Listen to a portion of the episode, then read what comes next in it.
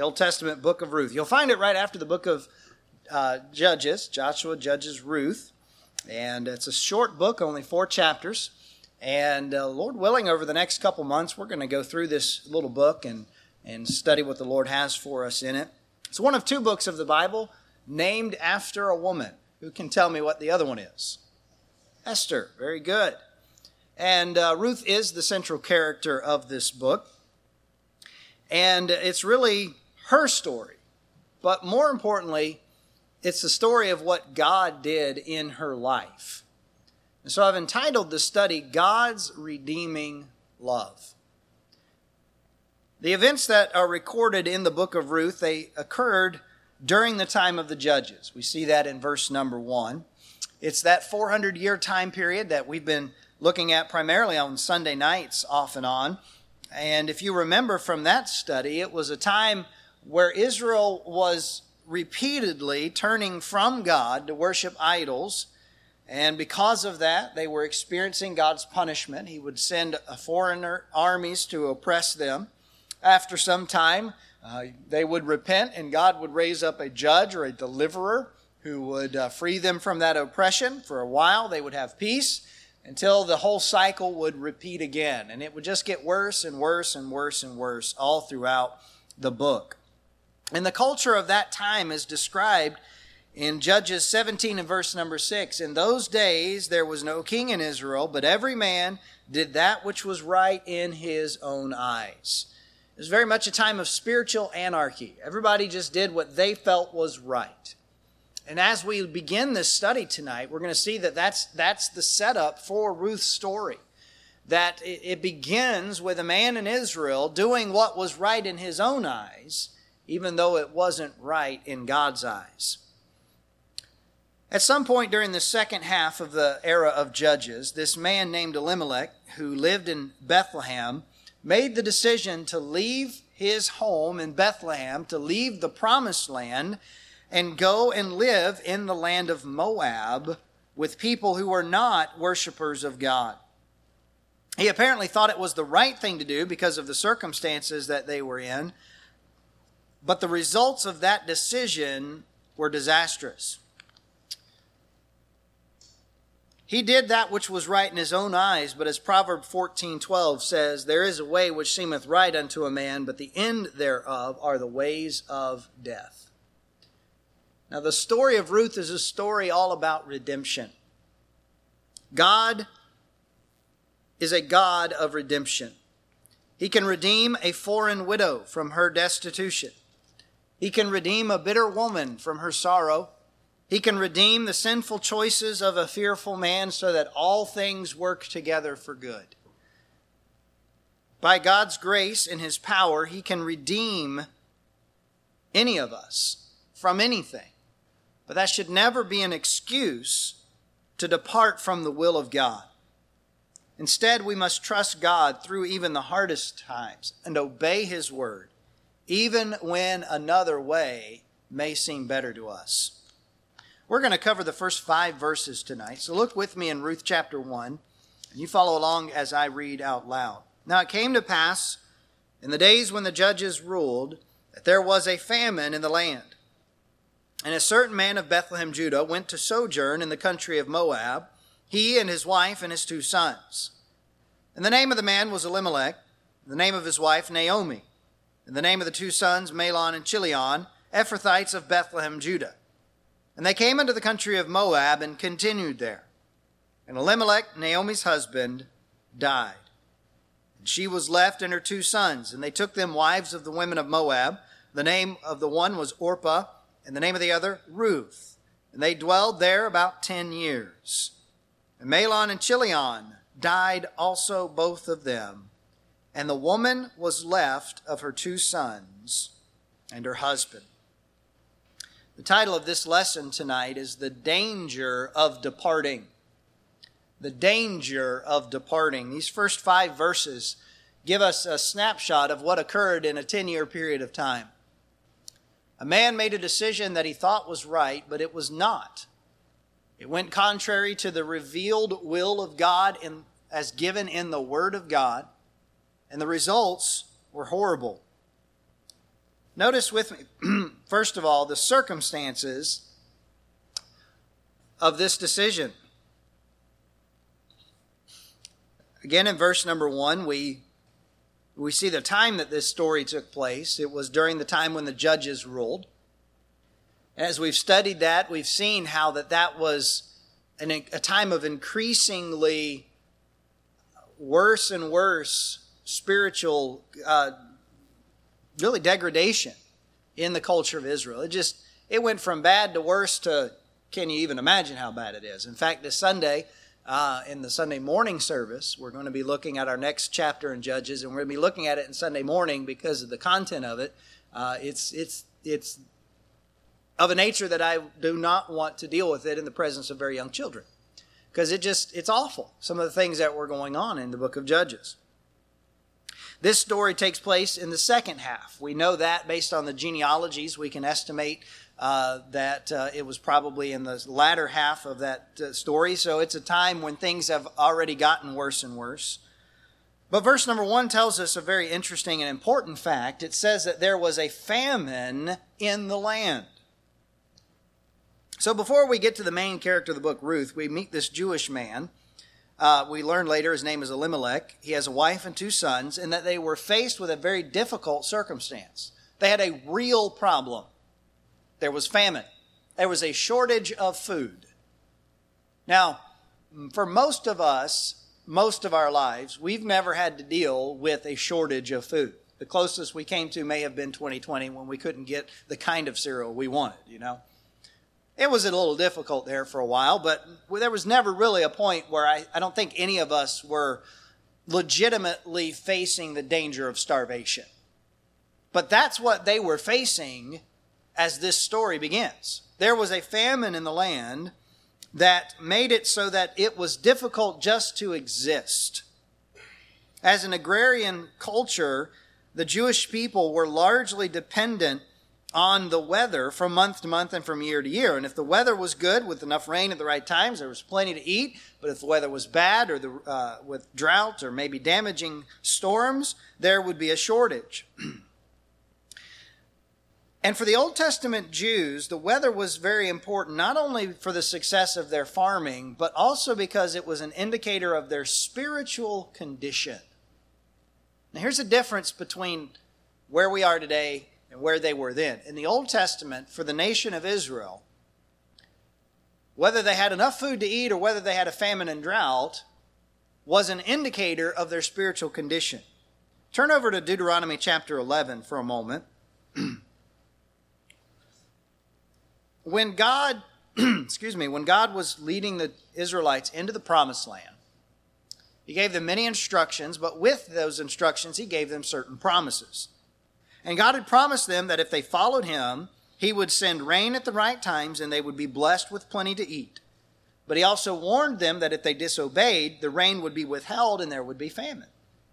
Deuteronomy 11, look at verse 13. And it shall come to pass, if ye shall hearken diligently unto my commandments, which I command you this day, to love the Lord your God and to serve him with all your heart and with all your soul, that I will give you the rain of your land in due season, the first rain and the latter rain, that thou mayest gather in thy corn and thine wine and thine oil. And I will send grass in thy fields for thy cattle, that thou mayest eat and be full. So God promises that if you, that to the Israelites, if you obey me, I will make sure you have plenty to eat. But notice verse 16. Take heed to yourselves that your heart be not deceived, and, re- and ye turn aside and serve other gods and worship them. And then the Lord's wrath be kindled against you, and he shut up the heaven, that there be no rain, and that the land yield not her fruit, lest ye perish quickly from off the land which the Lord giveth you. So the opposite was true. God said, if you don't obey me, I'm not going to send the rain at the right times, and you're not going to have enough food to eat. So for Elimelech and his family, the physical famine was the symptom. The cause of the problem was the spiritual apathy and the idolatry that was in the land of Israel. The physical famine was a result of a spiritual problem. Now, not every trial that we face will be a result of a particular sin that we commit, but this was. For them, it was a result of the sin of the nation of Israel. Israel was not right with God, as was often the case throughout the book of Judges, and God was using this famine to try and get their attention, to get them to repent and turn to Him. God always wants to use trials in our life for our good, for whatever we might need, whether it's to learn something more about Him, to grow in some way, or maybe it is to repent of some sin. So we need to be careful when we're facing a physical problem that we don't look at it as just a physical problem. In that, there is a spiritual element of some sort. Elimelech's first mistake was thinking that their problem was only a physical problem. He looked at it and said, We don't have enough food to eat. That's our problem. We need to fix it. the bigger problem was a spiritual problem the problem of turning away from the Lord. And because Elimelech viewed the problem as simply a physical problem, and he sought to solve it through physical means that was a change in location, we'll just go somewhere else where there's more food, he ended up making the problem worse. The Bible tells us that he lived in a place called Bethlehem. What do we know Bethlehem for? Oh, little town of Bethlehem, right? There we go singing Christmas songs again. Bethlehem is most familiar for being the birthplace of Christ, but it was also the hometown of King David. That's where his mighty men went and got water from the well. And there's actually quite a few little stories in the Bible that are connected to Bethlehem, these being this story being one of them. and I think it's noteworthy that the name Bethlehem literally means house of bread. House of bread.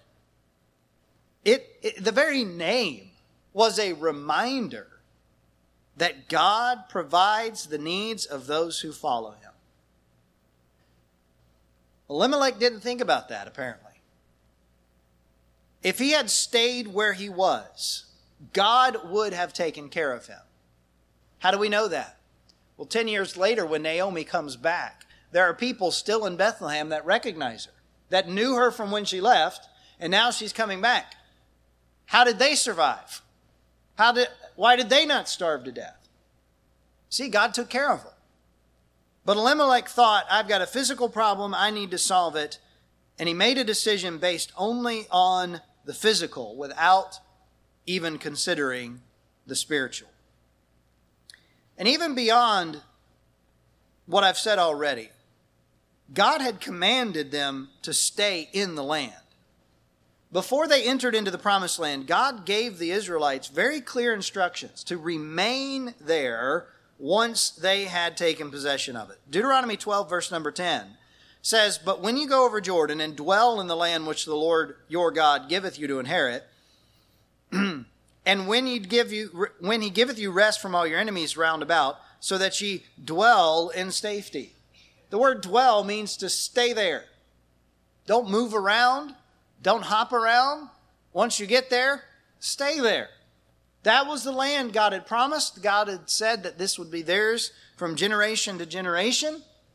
There was no need for them to leave. But Elimelech looked at his problem from the human perspective instead of looking to God for direction. He imagined that he could solve the problem and imagined that life would be better in Moab. Now, he may have used reason, he may have used logic, he may have analyzed, he may have calculated, but at the end of the day, his decision was based on what he imagined would be better. Instead of relying on God by believing and obeying the truth of God's word, Elimelech did that which was right in his own eyes. I want to I want to point out how I phrased this. Relying on God by believing and obeying. You understand that trust, faith, reliance on God is something that is very active. It's not something that's just in our head or something we say with our mouth. It's something that we do. We are truly relying on God when we believe and obey. If you are not obeying God's word, you are not relying on God in that area. It's that simple. How can you claim to believe God and rely on Him, but say, I'm not going to do what He tells me to do? That's not true dependence. That's not true faith. That's why James said in James chapter 2 Show me your faith without your works, and I'll show you my faith by my works. Real faith will produce good works, the works of obedience to God. But that's not what Elimelech did. He evaluated, he analyzed, he calculated, and he imagined that it would be better to take this course of action than to do what God's word simply said to do stay put and trust God. And so he made a choice. It's Roman numeral 2 on our outline. says the man from Ruth 1 and verse number 2, the, man, the name of the man was Elimelech, and his, the name of his wife Naomi, and the name of his two sons, Mahlon and Chilion, Ephrathites of Bethlehem, Judah, and they came into the country of Moab and continued there. So again, Elimelech was faced with a difficult circumstance. We don't discount that. And with the famine getting worse and the threat of starvation maybe looming, he decided that he would pack up his belongings, gather his wife and his two sons, and move to the country of Moab. Moab was not a part of Israel. They were not Jewish people. They did not worship God. They were a foreign Gentile nation. So understand, here was the choice that he made. They left God's people and the place God had told them to stay to go live with a people who did not worship God and who were the enemies of God's people. He literally moved in with the enemy.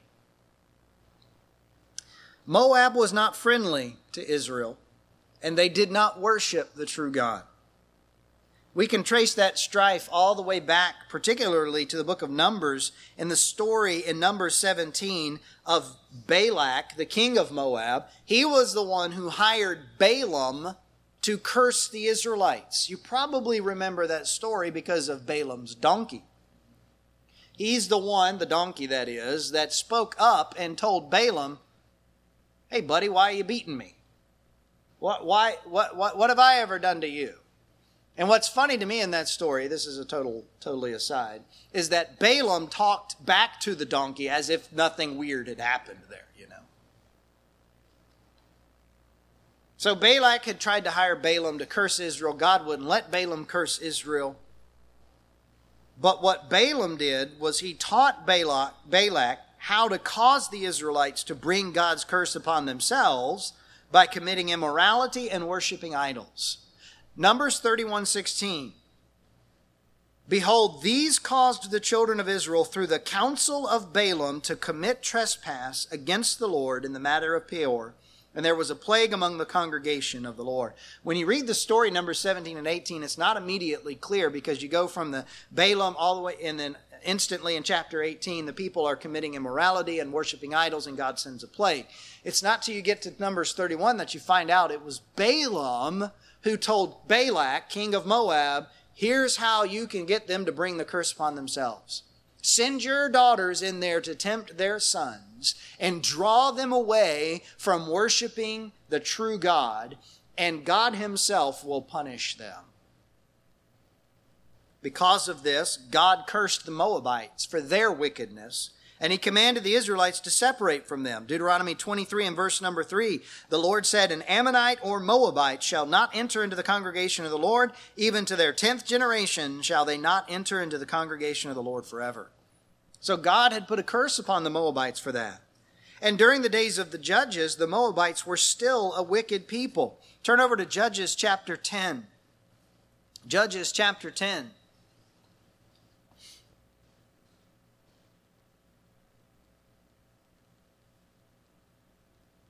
I know it, it, it, had been several hundred years since Numbers chapter 17. So you might be thinking, well, maybe they got their act together. Maybe they were, you know, worshiping God. Well, Numbers chapter 10, verse number 6 the children of Israel did evil again in the sight of the Lord and served Baalim and Ashtaroth, the gods of Syria, and the gods of Zidon, and the gods of who? Moab and the gods of the children of Ammon, the gods of the Philistines, and forsook the Lord and served not him. So we know from a fa- for a fact during the time of Judges that the Moabites were still worshiping false gods. And all of this would have been known to Elimelech. He would have, he would have understood that those people were not God's people, yet he chose to depart from Bethlehem in the promised land with the people of God to go dwell in Moab. And I'm sure that he probably justified that choice by saying he was saving his family from the danger of physical starvation, but in reality, he was exposing them to an even greater danger. And that is why it is so important that we look at life not only at the physical, but more importantly, we consider life from the spiritual aspect. Because when we make our decisions based only on physical things, material things, and if we don't factor in the spiritual component, we will inevitably make bad decisions that end up exposing us to even more danger. Elimelech exposed his family to spiritual poisoning through the evil influence of the Moabites. And no, I don't think I'm exaggerating there. You have to understand what the worship of the false gods like Baal and Ashtaroth involved.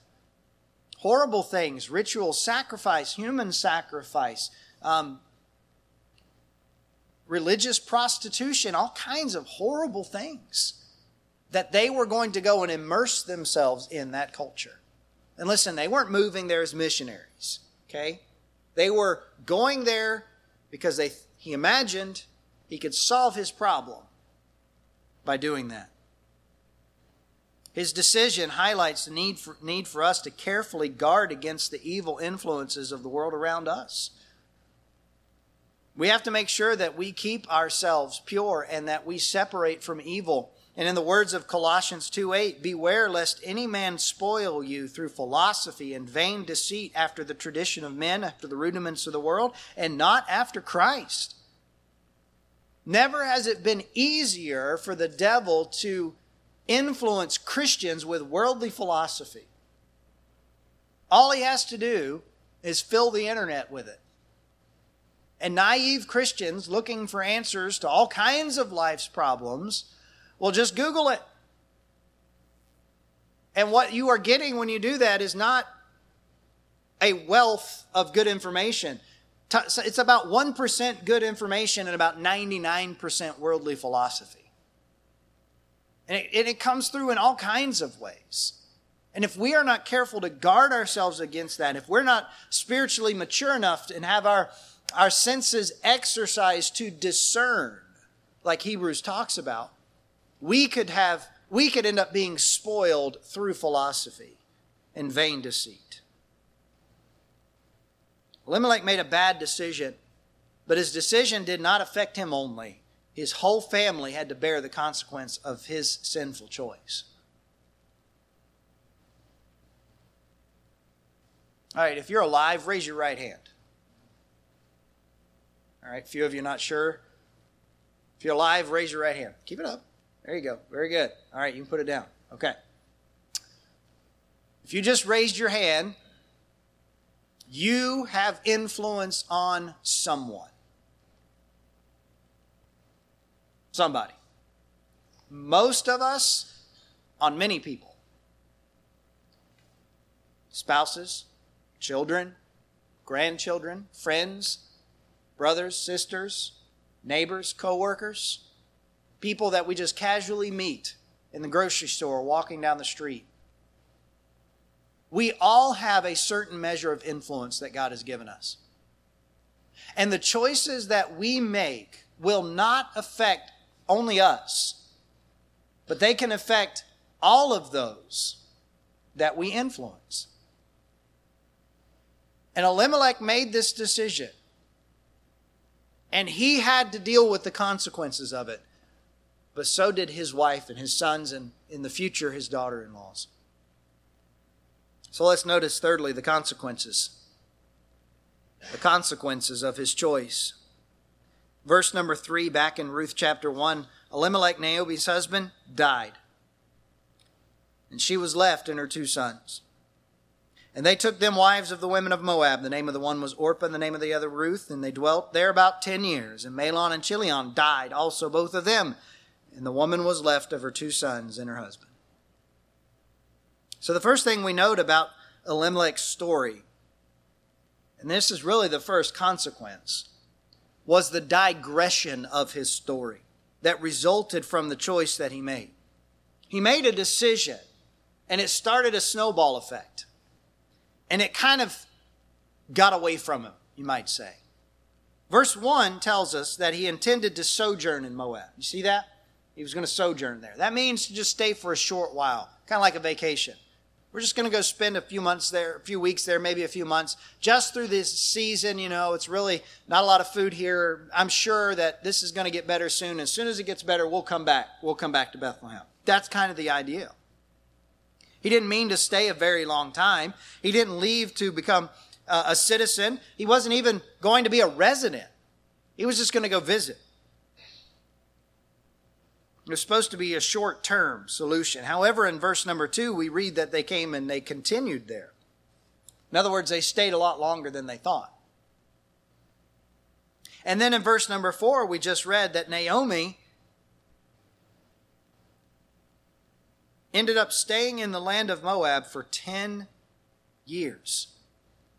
10 years.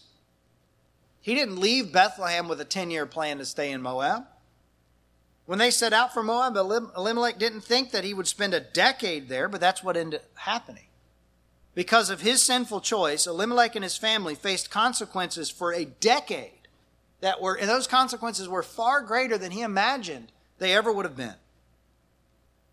Here's a principle you can choose to sin, but you do not get to choose your consequences.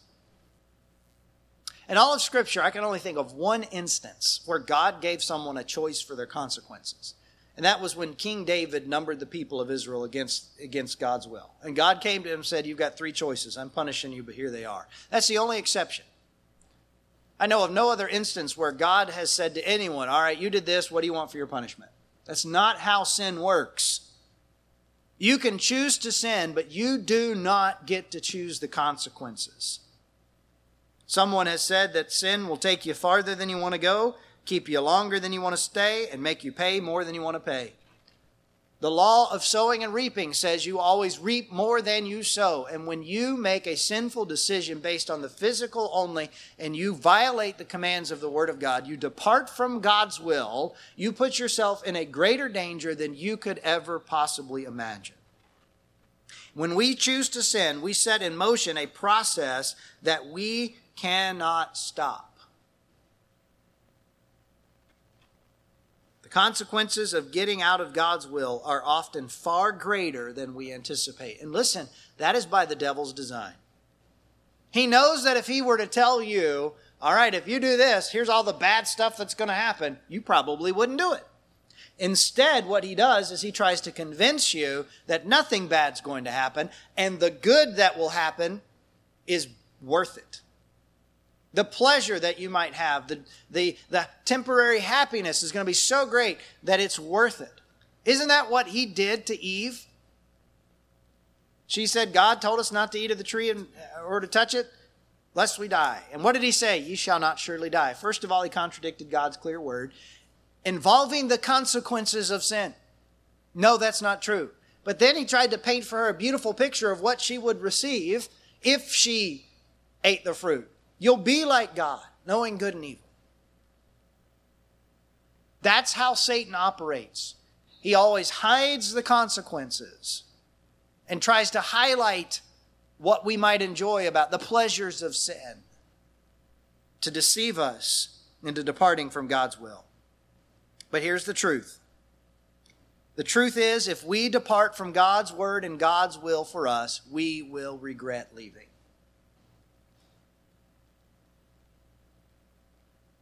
You will regret it. If you walk away from the truth of God's word, if you walk away from God's will for your life,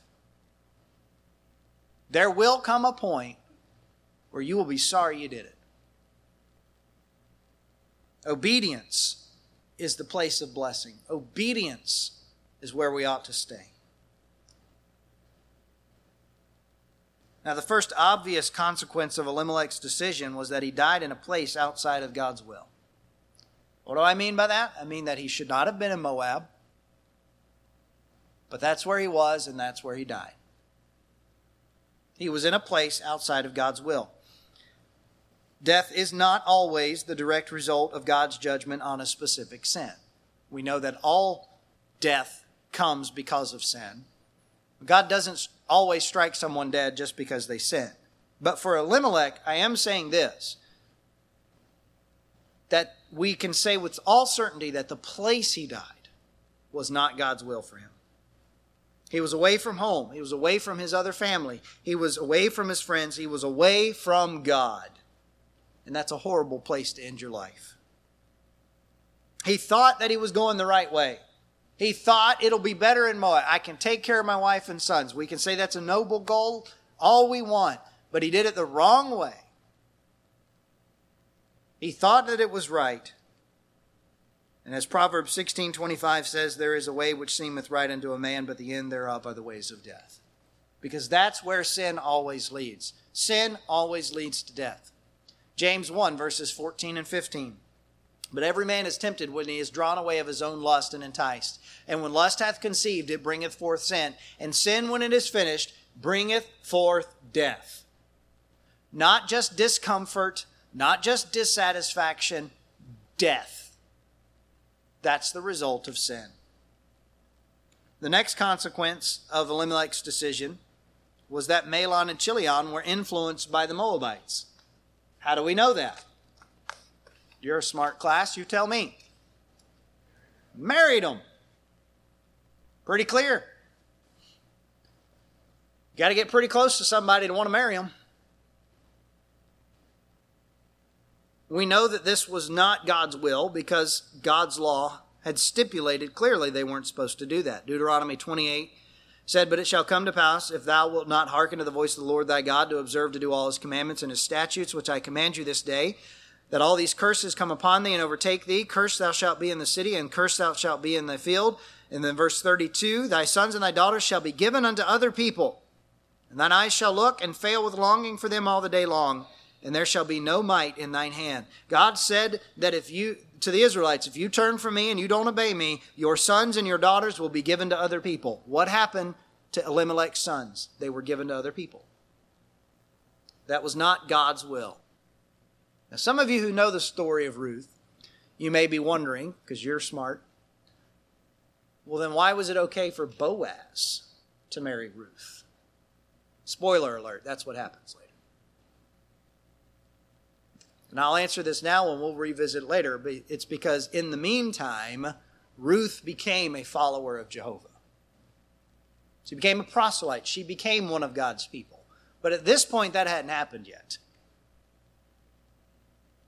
For Mahlon and Chilion to marry heathen women was wrong. Now, God used these events in Ruth's life to bless her, to bring her to salvation, but that does not justify their wrong actions. Just because God is so sovereign and so mighty that he can take the worst situation and turn it around for good, it does not justify the sin that we commit. God's grace must never be used as an excuse for sin. Paul said in Romans 6 1, Shall we continue in sin that grace may abound? God forbid. How shall we that are dead to sin live any longer therein? As we think about what happened with Mahlon and Chilion, we're reminded that one of the most compelling reasons we have to stay in the will of God and to follow the Word of God is the influence that we have on others, particularly our children. The next generation is watching and is learning, and whether we realize it or not, people are watching us and following us. And if we choose to get out of God's will, it will affect others, just like it did Elimelech's sons. As a consequence of Elimelech's choice, his sons also died outside of the will of God. Now, I'm not going so far as to say God killed them for their actions. I can't say that from Scripture. But what I can say from Scripture is that where they died was not where God wanted them to be. They were in the land of Moab, married to heathen women. And then the final consequence of Elimelech's decision was that his wife Naomi was left widowed and without any sons. She was left with no one to take care of her. don't miss the irony here. Elimelech left Bethlehem and took his family to Moab, thinking he was going to provide for them all of their physical needs. And what happened? His sons die, and his wife is left destitute with no one to take care of her. He left the will of God to try and provide the physical needs for his family, only to have the physical and spiritual needs go unmet. And what happened to him and his family in Moab was even worse than what he had feared would happen to them in Bethlehem. He thought he was protecting his family, but he ended up endangering them. And so we're left with nothing positive to say about Elimelech because he did not take care of his most important responsibility, his responsibility to his wife and his children. 1 Timothy 5 8 says that if any provide not for his own, especially those of his own house, he has denied the faith and is worse than an infidel. And Elimelech's story is a reminder to us that trusting yourself always has bad consequences. Always. A certain course of action may seem like the best idea to you, but if it's not God's way, it's the wrong way. If it's not God's way, it's the wrong way. And it will end in disappointment, disaster, and ultimately death. Proverbs 3 5 and 6 Trust in the Lord with all thine heart, and lean not unto thine own understanding. In all thy ways acknowledge him, and he shall direct thy paths. Elimelech made a poor decision leaving the promised land to go to the land of Moab. And while we might say, well, he did it for the right reason, he was sincere, he was wrong. It was a decision based solely on human reasoning and fleshly wisdom. He did not consider the spiritual repercussions that it would have on his family.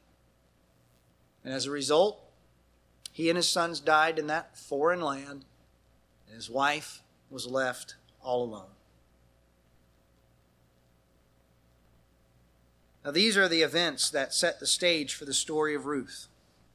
God's going to take this terrible circumstance and he's going to turn it around for good in the life of Naomi and Ruth.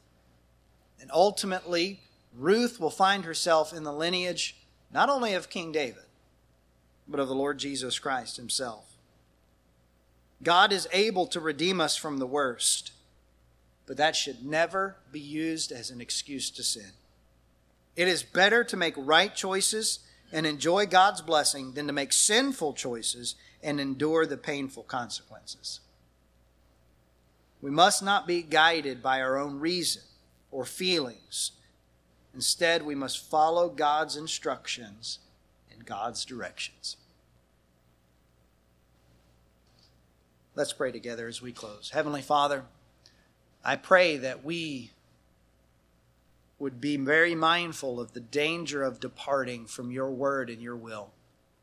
It's so easy when we're going through difficult times to lean on our own understanding, to make decisions based on human reasoning, to do what seems right in our own eyes without ever even considering what your will is.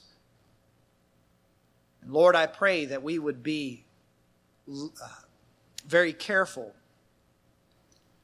to follow the Holy Spirit's leading in our life as He guides us through the Word of God applying the commandments and principles of Scripture to everyday life so that the decisions that we make are decisions that are right and decisions that are honoring you.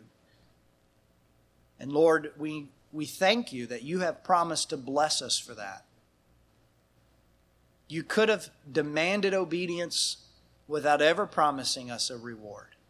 But in your goodness and your grace, you allow us the privilege and the joy of following you and receiving the blessings and the benefits along the way.